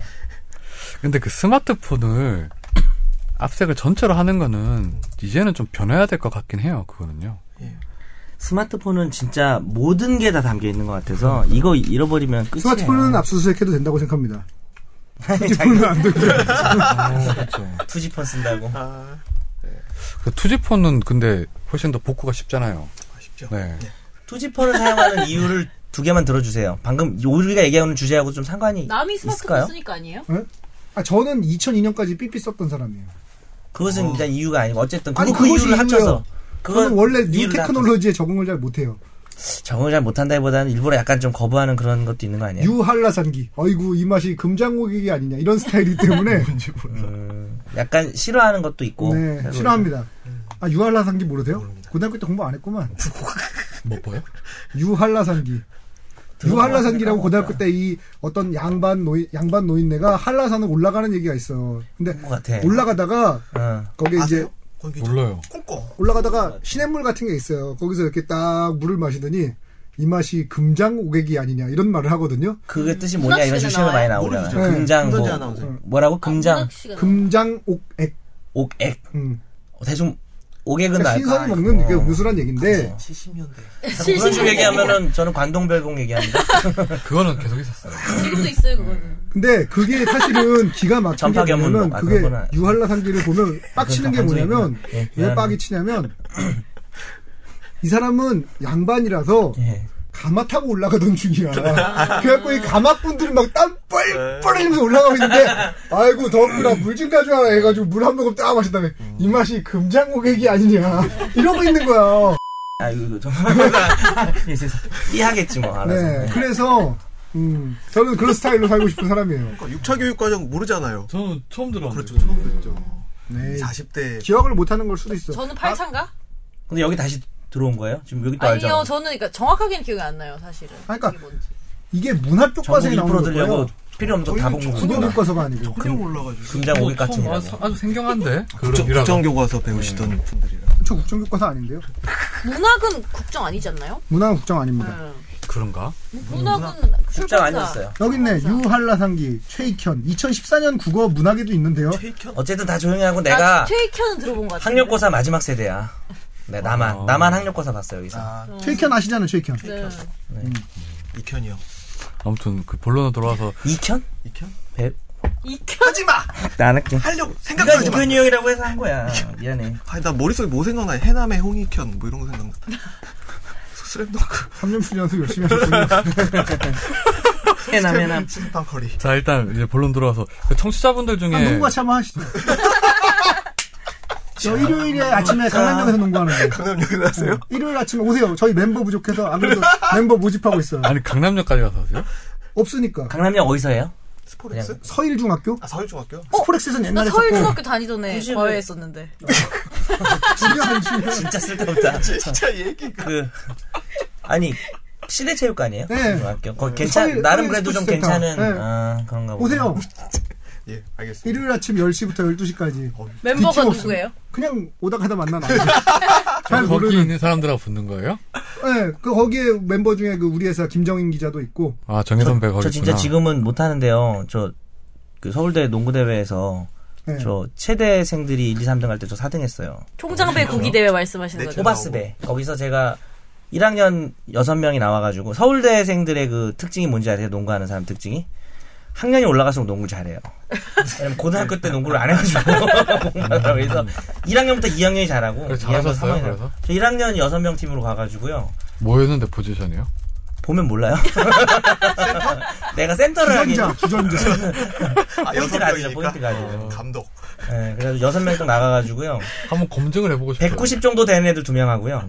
180 정도 되는 애들 두 명 하고 170 정도 되는 애들 두 명 이렇게 센터포드가 이렇게 여섯 명이서 후보 한 명 돌리면서 해가지고 죄송합니다 그때 잘했거든요. 그래서 괜히 가고 싶네요. 강남역 서일 오세요. 언제든지 오셔도 됩니다. 출발 비디오 여행 가야 되는데 일요일 10시. 일요일 10시에요? 네, 일요일 다운받아 10시에서 12시 한 반 정도. 바쁘시다. 출발 비디오 여행은 다운받아 보긴 좀 아까워요. 그래서 그래요 제가 예. 아, 일요일 아침에 조셔야죠 저도. 네 알겠습니다. 그 청취자분들 중에 왜 감청 이렇게 패킷 감청이 실감을 못 하시는 분들이 있을 것 같아요. 어차피 범죄 혐의자들에 대해서 하는 건데 음. 예. 왜 이게 뭐가 나쁘냐. 그러니까 좀 신뢰로 들어서 좀 누가 한번 말씀해 예를 주시면 네. 그냥 예를 들어서 말씀드리면 제가 옛날에 어렸을 때 2001년에 피방 알바를 했거든요. PC방, PC방 알바를 6개월 했는데 예, 시간당 1,800원 받고 이렇게 알바를 해. 아는 사람이 더 무섭더라. 야, 아, 피방 알바였어? 예, 피방 알바. 피돌이. 피돌이. 이제 누가 저그 공용 화장실에다 똥 싸놓고 가갖고 내가 짜증나서 그만뒀는데 똥 때문에 그만두신 거예요? 아, 예. 그때 이후에 어떤 프로그램이 나왔냐면 그 지금도 다 씁니다. PC방 관리 프로그램을 보면 각각의 PC방 자리에서 이 사람이 어떤 프로그램을 쓰고 있는가 그 사람의 화면을 그대로 재생할 수 있는 프로그램들이 다 지금 깔려 있어요. 음. 예, 그래서 그거를 이제 가끔가다 누가 캡처를 해가지고 뭐 재밌는 사연입니다 해가지고 올려놓곤 하죠. 음. 음. 예. 근데 그게 당하는 사람 입장에선 결코 유쾌한 일이 그건 사생활 아니에요. 침해죠. 예, 그렇죠. 음. 그거랑 똑같다고 생각하시면 돼요. 자기가 그러니까요. 어디 뭐, 뭐 은행에 들어가서 뭘 하든지 가령 예를 들어서 예전에 올라왔던 그 저거 중에 뭐 짠한 사연입니다라고 해서 어떤 아저씨가 3시간째 여기서 피방을 쓰고 계신데 이분이 쓰고 계신 게 지금 사직서다. 뭐 이력서다. 이렇게 나온 그 사진이 있었어요. 근데 그것도 찍힌 사람 입장에서 이게 결코 유쾌한 일이 아니거든요. 그러니까 이게 대부분 이제 지금 뭐 감청영장이 뭐 강력범죄라고 하는데 대부분이 국가보안법 사건으로 음. 다 파악이 되고 있는데 예. 예, 국가보안법이라니까 대부분 이제 나라를 파, 팔아먹은 나쁜 사람 이렇게 보는 네. 인식이 강하잖아요. 간첩이 어. 근데 실제 보면 조항들에 보면 뭐 찬양 고무죄도 있고 아주 뭐 네. 그렇죠. 집행유예 나오는 대부분 나오는 범죄들도 많잖아요. 네. 그러니까 예를 들어 그 김선재 아나운서나 제가 이제 뭐 대학생 때 뭐 수사기관에서 보기에 어떤 북한을 찬양하는 어떤 이적 표현물을 가지고 있었다. 예. 뭐 그게 뭐 현행법 위반이니까 잘못되긴 했죠. 다만 근데 내가 죄를 지었다고 해서 나의 인생 전체를 부정당하는 건 아니잖아요, 기본적으로. 예. 그런데 이제 수사기관은 감청을 통해서 나랑 김선재 아나운서랑 사귀고 있었는데 우리가 어, 왜요? 나눴던 모든 미러를 다 음. 가지고 있는 채로 이제 음. 수사를 한다면 예. 그거는 사실 수사의 어떤 권한을 벗어난 네. 거잖아요. 그렇죠. 예. 사생활의 비밀을 침해당한 거니까. 예, 그렇게 생각하시면 될 것 같아요. 음. 아니, 네, 그리고 저는 아까 이 건도 하고 나서 다 하고 나서 통보를 받은 예, 거잖아요. 원래 그것도 그렇게 그러니까 사실 그러니까 그 이런 그러니까 한마디 그런 정보들을 그런 방식으로 해서 한다고 자체가 뭐 어디서부터 그러니까요. 잘못됐다고 해야 될지도 모르겠는데. 근데 이거에 대한 어떤 검찰의 입장은 그래요. 제가 검사들한테 물어봤어요. 이 너무 기본권에 대한 어떤 침해가 아니냐. 저도 물어봤는데 네. 뭐라 그랬어요? 그분 음. 그러니까 이거 아니 우리가 그걸 악용하는 것도 아닌데 그게 뭐가 문제냐? 우리가 그걸 일일이 시간도 없어, 그거 다 볼 시간도 없다는 그렇죠. 건데. 제가 있어도 안 본다 예. 이거잖아. 네, 그렇죠. 그쵸? 근데 그게 문제가 뭐냐면 기본적으로 우리 입장에선 그걸 아예 보여주는 것 자체가 싫다는 그쵸. 건데. 음. 그러니까 검사나 수사기관은 우리는 그건 가지고 있어도 된다. 예. 이런 생각이에요. 제가 원래 아는 그- 검사는 예. 기본권 침해 맞는 것 같다라고 얘기를 하더라고요. 훌륭한 검사예요. 네. 곧 나올 것 같아요. 나오면 여기로 한번 데리고 올게요. 사투리가 심해가지고 방송에 적합하진 않은데. 어. 이름이 검찰에 뭐예요? 있어서 네, 삐처리하자 이름 얘기하고 제가 걔를 되게 싫어해요. 그래서 난 너가 싫다고 자주 얘기하고 아, 왜 그래요. 왜 싫어해? 뭐 잠깐 얘기를 하- 짧게 얘기하자면 길게 해도 돼. 학교 다닐 때, 대학 다닐 때, 걔가 이제 막 뭐라 그래야 되지? 애, 사람들을 대하고 이런 걸 되게 어- 어눌해하면서 저는 이제 좀 이렇게 뭐 친근하게 잘 대하니까 네. 동기니까 뭐 저를 부러워도 하고 예를 들어서 난 너처럼 뭐 후배들하고 잘 지내고 싶어 뭐 하면서 자기는 뭐, 뭐 시골 촌놈이고 뭐 이런 막 이런 얘기 를 많이 하고 그랬어요. 그래서 그냥 아이 뭘 그러냐 뭐, 뭐 이러고 지냈었는데 그 얘기를 왜 했지? 어쨌든 근데 이제 얘가 검사가 되고 나서 완전히 변한 것 같아요. 힘들어갔어요. 그러니까 이게 약간 좀 자기가 이런 거 저런 거에서 좀 눌려 있던 사람이 이거 진짜 다 잘라야 될 것 같은데 어, 눌려 있던 사람이 이건 나한테 그 딱 검사라는 그런 권력을 가, 타이틀을 타이틀 가지게 되니까 완전히 변해서 그냥 만나서 얘기할 땐 몰라요. 그냥 옛날이랑 같은데 중간에 엄청나게 잘난 체를 많이 해요. 근데 그게 상당히 그 과장된 내가 들었을 때 말도 안 되는 뻥. 예를 들어서 내가 아는 그 내가 다 자문을 하고 있는 연예인인데 그 사람 뭐 내가 뭐 누구 그러고 얘기해야지 삐처리인데. 아, 이거 내가 좀 알자. 약간 이런 거 있잖아요. 음. 잘 알고 아 완전 근데 그게 그냥 허세가 아니라 허풍 허. 어느 정도 있는데 조금 잘난 척하는 거면 뭐 있으니까 인정을 하는데 그래서 내가 또 하는 것처럼 그래서 저는 뭔데? 네, 이랬더니 예를 들어서 그, 그건 나한테 딱 걸린 거지. 근데 그동안 수많은 이거 개뻥이다. 왜냐면 음. 근데 그게 좀 능숙하게 하지도 못해. 그래서 형이 날 싫어했구나. 내가 요런 캐릭터잖아. 아니 너는 난 숨만 쉬어도 병이야. 허세가 심하진 않잖아요. 허세가 안 있는 건 아니지. 나 너는 허세- 너는 스스로를 까기도 하고 뭐 네가 뭐 좋은 게 있으면 자랑할 때도 있고 그거 그냥 그런 거고 그게 사실인데 얘는 사실이 아니야. 그리고 아, 예전에 안 그랬던 사람이 그러니까 아, 그래, 그래. 그게 그걸 보기 핵심이야. 싫다는 그게 싫은 거지. 거야. 차라리 처음부터 그랬으면 아, 어. 나는 처음부터 모르겠는데 그래서 괜찮은 거야. 지금 그런데 그냥 그게 변해가지고 그런데 그게 그러다가 점점 이제 술 먹고 좀 취하면 이제 무시해요 사람을. 어, 술 취하시면 어 그래서 야 네가 뭘 아냐. 근데 옛날에 안 그랬던 애가 그러니까 그 연석이 형에 대한 뿌리 깊은 열등감이 있는 거야. 피해의식. 어, 아니, 그러니까 아니, 아니, 피해의식은 아니야. 그건 내가 열등감인데. 열등감. 열등감이라는 단어를 솔직히 내가 내 입으로 얘기하기가 그래서 그런데 약간 그때는 아니, 막 열등감이지. 어, 그러다가 지금 아니, 엄청 누르는 거예요 네, 음, 저를. 반드시 삐. 그러니까 이제 저는 이제 뭐 글쎄 뭐 변호사 뭐 검사보다 못하고 뭐 그런 건 아니지만 아니, 또 그러니까 약간, 열등감, 어. 열등감을 그런 식으로 해소라는 거야. 예를 들면 이런 경우도 있어. 그 터치라는 만화에 나온 건데 나는 그 그런 비슷한 경우를 살면서 실제로 많이 당해봤거든. 어느 날부터 나를 따르거나 뭐 이렇게 나하고 친하게 지내고 싶어하는 친구나 동생이나 있어. 그러면 보면은 비유가 맞아요 사실은. 내 말투나 이런 거를 되게 따라하고 내 어디 가서 이렇게 얘기다 이게 아, 저를 되게 많이 따라했어요. 그래. 네. 들어봐. 야, 안 되니까. 그러면 내가 무- 무슨 얘기를 하잖아? 어, 그럼 걔한테 그 얘기를 들은 거래. 음. 어, 들은 얘기래. 이러면서 내가 얘기를 할 때마다 다 들은 얘기인 거야, 이미. 아, 갑자기 소름이다. 음. 근데 어, 어. 그러다가 나중에 좀 지나잖아? 그럼 내 욕을 어디선가 하고 다녀. 음. 그 전까지만 해도 나를 되게 따르던 애였는데. 그 맞아. 시인트잖아, 시인트다. 그래 나 시인트. 시인트에서 걔 생각났어. 홈런 따라하는. 시인트에서. 근데 이거 어디서부터 어디까지 잘라? 걔- 나갔으면 걔랑은- 좋겠는데. 걔랑은 약간 달라. 다 잘리긴 좀 그거 아쉬운데. 시인트는 또 약간 다른 거야. 그건 여자, 여자들의 경우에는 그 마음이 조금 달라. 남자들의 경우에는 여자들 경우 되게 약간 존경할까 여, 여자들은 같은 여자를 동일 씨. 존경하거나 이러지 않잖아. 동일 씨 같은 거고, 여자들은. 남자들은 존경하고 존경했다가 내가 아. 저 사람처럼 내야지 원업이 이런 마음이 그러다가 있단 말이야. 밟아버리는 어, 그런. 그래서 아예 조금 밟아버리는. 달라. 아, 여자들 동일 중에 그런 씨랑은 거 있잖아. 어. 어, 여자들은 약간 여자들 동일 여자들 씨가 연예인들이 약간. 이제 그런 일들이 좀 있는데 그거랑 약간 다르고 어. 남자들은 어. 그러다 보면은 나중에 욕하고 다녀. 그럼 이제 불러서 얘기하지. 제 욕은 안 하는 것 같아요. 그리고 술 먹으면 아, 나너 너 너무 좋아한다 그러고 되게 되게 저한테 마음을 많이 보여줘요. 난 너 너무 진짜 내가 제일 사랑하는 친구다 이런데 거기다 대고 나는 근데 네가 싫다. 너 좀 술 먹을 때 좀 재수없게 안 했으면 좋겠다. 이렇게 얘기를 하는데 근데 안 고쳐요, 안 고쳐요. 보니까 정 변호사님이 한 번 숙이고 들어가 주면은 다시 안 그럴 것 같은데. 아니 그래서 되는 문제는 아니야. 뿌리 깊은 사람은 열등감. 아, 맞춰준 적 없지 솔직히. 네, 맞, 그것도 맞긴 맞는데 그건 맞춘 적 없는 건 동의 동의하는데 맞춰주실 거. 그냥 아니 뭐 그 숙인다고 사람이 그럴까? 그 사람이 상태가 모르겠네. 좋아지는 건 내가 얘를 눌렀다고 생각하고 확신을 하지 않으면 좋아지지 아. 않아. 그러니까 그, 사, 그 상태가 되면 좋아져. 그러면 오히려 너그러지고 이런 게 있어. 그러니까 아예 수- 다 맞춰주고 막 숙여주고 아 그래 너 잘났다 이렇게. 아니 그러니까 해주면 그게 아니야. 본인이 눌렀다고 본인이 했다지. 스스로도 그러니까 생각해요. 형이 이렇게 해봐야 비아냥된다고 우리 오히려 근데 생각할 논쟁할 수 필요가 없는 게 내가 그렇게 하고 싶지 않아요. 근데 뭐 상태로 가져가고 그래서 그런 사람들이 대부분 뭘 갖게 되냐면 권력욕을 갖게 돼. 아 그래 나 그런 그런 애들 더 무섭다니까. 권력욕을 갖게 돼. 왜냐하면 네. 권력이라는 게 기본적으로 권력의 가장 큰 효과는 내가 상대방이 나한테 머리를 숙이게 만드는 효과가 있거든. 그게 권력의 쾌감이거든. 어? 내가 싫어하던 놈, 무시하던 놈, 야, 나를 무시하던 겁나가 놈인데 되겠네. 걔네들이 야. 나한테 고개를 숙여. 판사나 변호사 됐으면 그 쾌감이 있어. 그래서 권력욕이 생기는 거야. 이거는 뭐 어디서부터 어디까지 들어야 되는지 감이 안 오네. 여기까지 싹다 잘라야 컷오프 여기까지 재밌긴 한데 얘기는 되게 치인트도 나고. 아유, 우리는 뭐 얘기 재밌지. 형, 알잖아. 나는 뭐 얘기는 재밌잖아.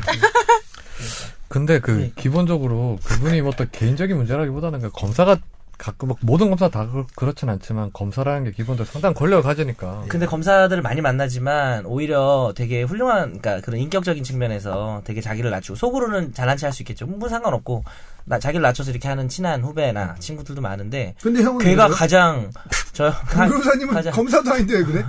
나는 톰 브라운이니까 무슨 소리야 이게 이 옷이 얼마짜린 줄 알아? 야 이거 나도 몰라 내가 안 샀어. 나왔다. 그랬다 나 어? 상당히 거부감 들었을 때 요거보다 훨씬 거부감다고 생각하는데 이거는 돈지라는 아니, 사람이 저 모르겠는데 지훈이는 참 좋은 애인데 이상한 거에 거부감을 느껴. 아니 왜 내가- 농담에 거부감을 느껴? 아니, 집에서 있었던 얘기 해줘. 되게 돈 많, 돈 많다고 자랑하는 건 상당히 싫더라고, 저는요. 아니 근데 그게 돈 근데 많다고 저 진짜 돈 없어요. 돈 많. 이게 이게 싫지 이게. 저 진짜 마이너스 통장 보여줘요? 이 자리에서? 아. 아니 이게 싫고 이게 싫고 그러니까 뭐냐면 나는 농담의 차원에서는 웬만한 말 다 해도 괜찮다. 그러니까 아. 이렇게 말하자면 소수자의 혐오만 아니면 웬만한 음. 말은 다 해도 된다고 생각하거든. 근데 이 정도에 뭘 돈 많다고 재는 그러니까. 거에 돈만 내 술집에서 네. 한 걸 내가 보여줘 어떻게 아니 다 말했는지. 삐처리야 다 삐처리 삐처리해야 되는 삐처리요 네. 울고 있어. 오늘 어떻게 편집할래 아무튼, 이- 그러니까 원래. 이런 게 이런 게 있잖아요. 머리 진짜 좋은 사람이 응 나 천재잖아도 재수 없고 머리 나쁜 사람이 응 나 천재잖아도 재수 없지만 둘 다 어차피 농담의 차원에서 이루어지는 거면 괜찮다는 거죠. 뭐 어때? 그러니까 농담의 한국은 어때? 수준에서는 뭐, 뭐 아닌 아니라는 거죠 그분 근데 이미 농담이 진심으로 아니고 뭐냐면 내가 뭘 했는데 그러니까 앞에 얘기는 어떡해. 생략하고 내가 살짝 장난을 쳤어요. 정말 음, 제가 근데 심한 장난 별로 안 좋아하거든요, 제가. 근데 갑자기 이제 술이 좀 술이 좀 취했긴 했지. 일어나서 술 취해도 야 하지마 임마 이 새끼야 뭐 욕하고 이런 건 괜찮은데 딱 이렇게 일어나서 딱 내려다보면서 이 새끼 이거 아주 개념이 없구만. 근데 그게 농담이 어, 아니고 그건 좀 인격적으로 아, 좀- 그건 심했지. 그 이런 거 있잖아요. 친구인데 이런 게 있었어요. 와 근데 계속 만나는 게 내가 오히려 성인이라니까 내가 거기서 어떻게 숙여 형님이 저한테 내가 처음 개념을 그랬어요. 찾는 수밖에 없어 숙이고 들어가려면 아니 형님도 술 먹을 때 저한테 처음 그랬어요 처음 우리가 그 무슨 뭐- 내가 너한테 아, 뭐라 아, 그랬어? 이 내부 폭로전 폭로전이에요 이제 내가 뭐라 그랬어 너한테? 모 횟집에서 딱 만난 다음에 그다음에 2차를 갔단 말이에요. 네. 2차를 무슨 저 그 주점을 가가지고 이제 같이 이야기를 하는데 제가 이제 바깥에 나와 있었어요. 통화를 해야 돼갖고 나와 있었는데 술을 술을 좀 드신 다음에 아, 야 너 나와- 네, 웃기려고 하지 마. MS 어, 웃기려고 하는 거야. 웃기려고 그대로 하는 거야. 얘기 있는 그대로. 갑자기 제 앞에 딱 오셔가지고 저 제 얼굴을 이렇게 딱 이렇게 머리를 이렇게 해요.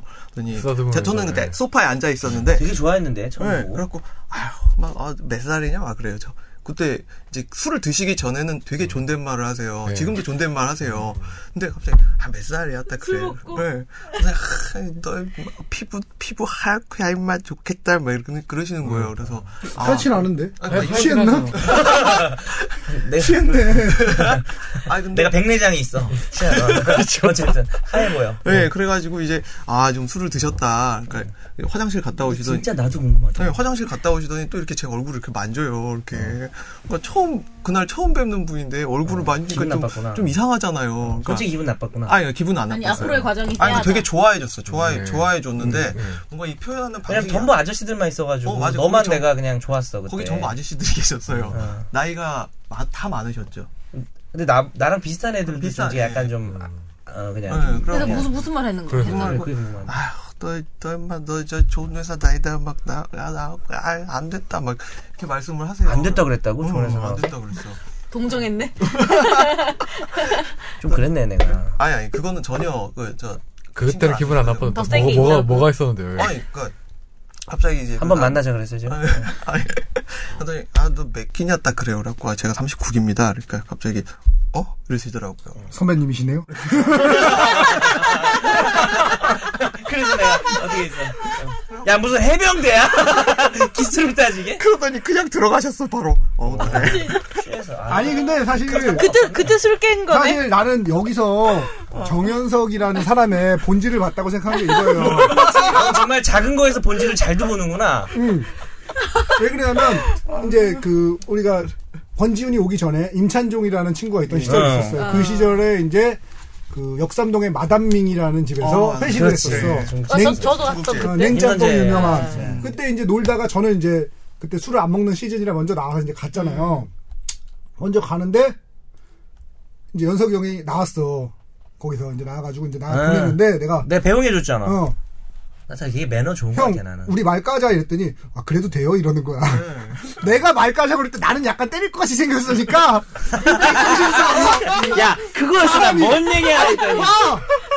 여기 이상민 변호사 누가 봐도 안 때릴 것 같잖아. 아 맞잖아. 상민 좀 맞았을 것 같아. 아니 내 말을 들어봐. 안 그래 그래. 야 나는 네가 말 까자 그랬을 때 날 깐다는 얘기인 줄 알았어. 널 깐다고 해서 내가 아유 제가 맞아도 돼요 이 얘기였어 얼마. 어? 말이 안 돼. 깐다는 얘기인 줄 알고. 아, 아 진짜 같은 상황이네. 같은 상황이네. 어. 그때 되게 떨렸어. 맞아 그래가지고. 진짜 웃기다. 와 어, 정현석 보낸다. 네가 먼저 날 까라 이래가지고 깐줄 알고. 제가 까면 더 맞을 것 같아요. 제가 까도 돼요. 뭐 이렇게 그 생각이. 저도 저도 까도 돼요? 네? 애매한데 되게 은근히 이런 애들이 싸움 잘하는데 되게 좀 마르고 어, 체구 배아프다. 작은 애들이 아 웃겨. 얘들이 날아다녀요 아, 이런 애들이 아 진짜 웃겨. 김선재 아나운서 같은 애들이 아 이거 어디서부터 어떻게 잘못된 거지 이거 지금? 아니 저 누가 잘못됐어요? 아니 우리? 근데, 근데 제가, 재밌어. 제가 그냥 한마디 변명하면 그때는 안 취했고 이승훈 이때 PD하고는 취했어요. 이때 완전 취한 거예요 예, 완전 추웠죠. 아. 그리고 기수로 누르려는 생각 없는 게 봐봐 저- 내가 내가 내 내가 뭐- 친구들이 30기야 아니 근데 웃긴 게 내가 제가 뭐- 40인데 내가 기수를 왜 물어보겠어 내 기수로 누를 마음이 없는 거지 난 어. 기수가 남보다 10년 늦어요 그러니까, 그래가지고 아니 저 왜 늦어요?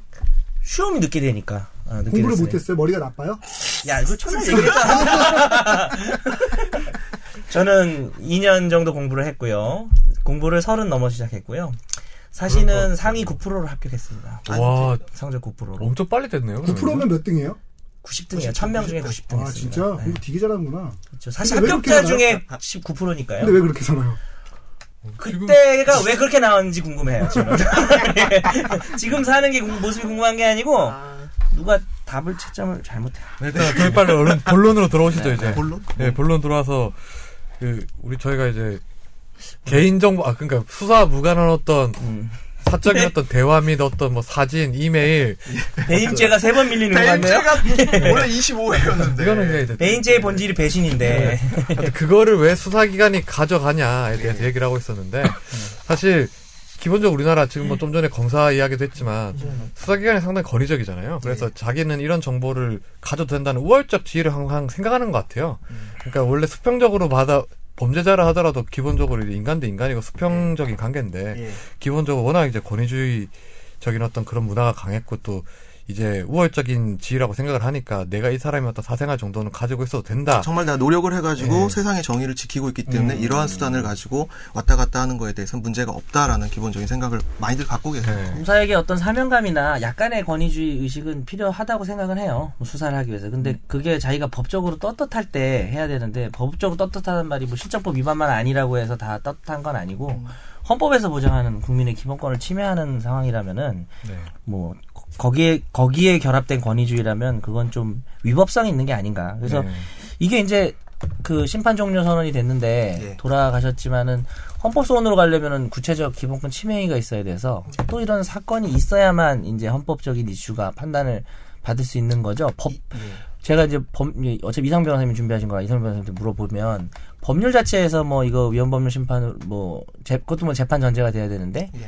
지금 이걸 다툴 헌법재판소에 다툴 방법은 사건이 있기 전에는 어려운 그러니까 거죠. 저 같은 사람이 아직 그 예. 패킹 감청을 당하지 않은 사람이 여기에 대해서 다툴 방법은 없거든요. 음. 자기 관련성이라는 게 예. 없어서 거기에 대해서 실제로 문제가 되고 있는 사람이 그래서 저 제 생각엔 개인 이승훈 PD가 한번 패킷 감정을 좀 투지폰이라 안 되나 당하고 저는 이미 당한 적이 있다고 저는 믿는다니까요. 그 당한 게 좀 현실화됐을 때 한번 헌법 소원 고지 안 얘기해보자. 하죠. 네. 고지가 하진 않았죠. 아, 네. 그러면 안 지금 저 되는데. 신청해놨어요.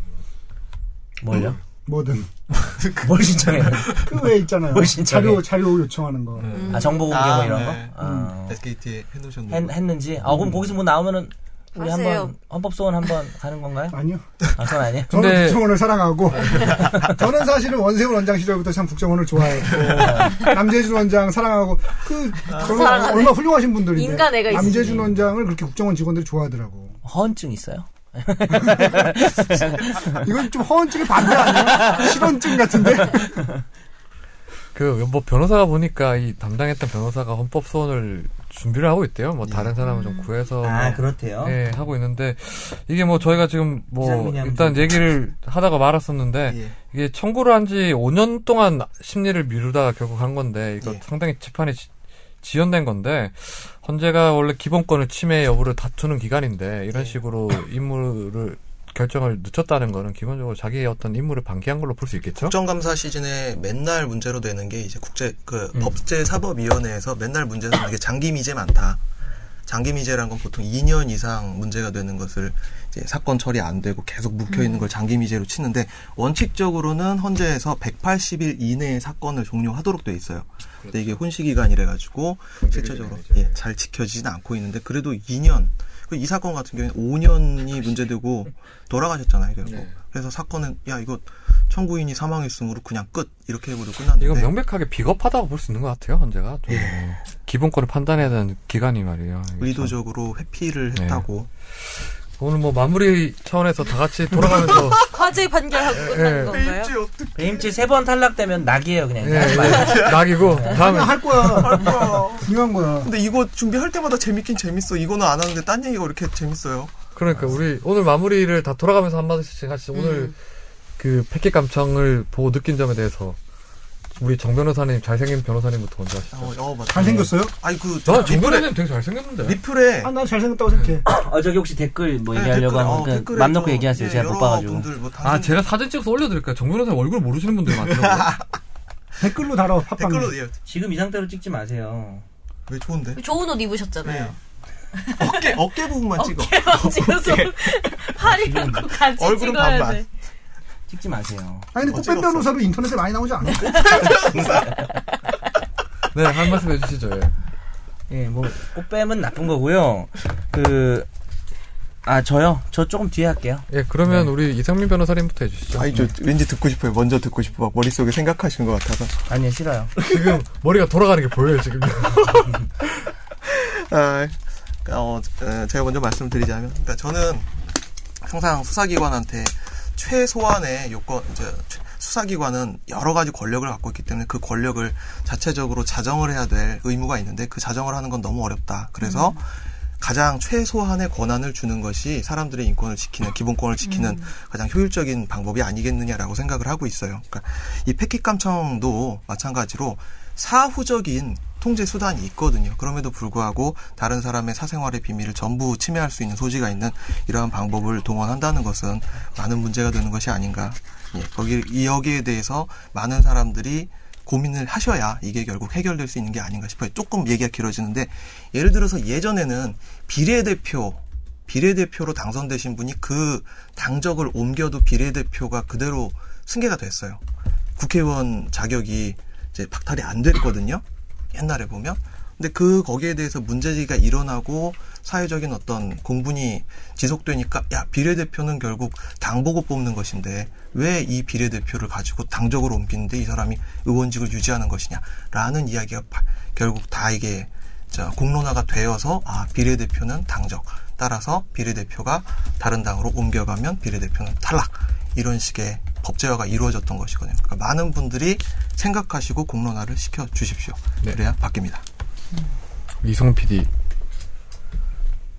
어, 결국은 이제 그 이게 고대부터 사실은 똑같은 거거든요. 이 사람의 말은 쇠도 녹인다고 무슨 구지가에 나오는 거부가 거부가 머리를 내놓아라부터 시작해서 뭐 수로 부인이 잡혀갔을 때 얘기 이게 너 오늘 되게 어, 문학적이고 고정문학적이야. 갑자기 문학에 꽂혀서 아유 다롱들이 청산 한번 가자. 다음에. 홍진에 묻힌 분내 인내생이 어떠한고 청산 한번 가자고. 육차 교육과정. 그 결국 이 사람들의 말이 세상을 바꾼다고 생각해요. 그러니까 우리가 말하고 그러니까 우리가 올바르다고 생각한 걸 말하고 말하면서 세상이 바뀌고 혹은 침묵함으로써 바뀌고 말이 세상을 바꾸는 거라고 생각하거든요. 그래서 말을 장악한 사람이 언제나 권력을 장악한다 이런 말도 있는데 그래서 권력은 예로부터 언론 기관을 장악하기 위해 언론을 장악하기 위해 이거는 뭐 현대 사회만 있었던 일은 아니에요. 예전에도 마찬가지였고요.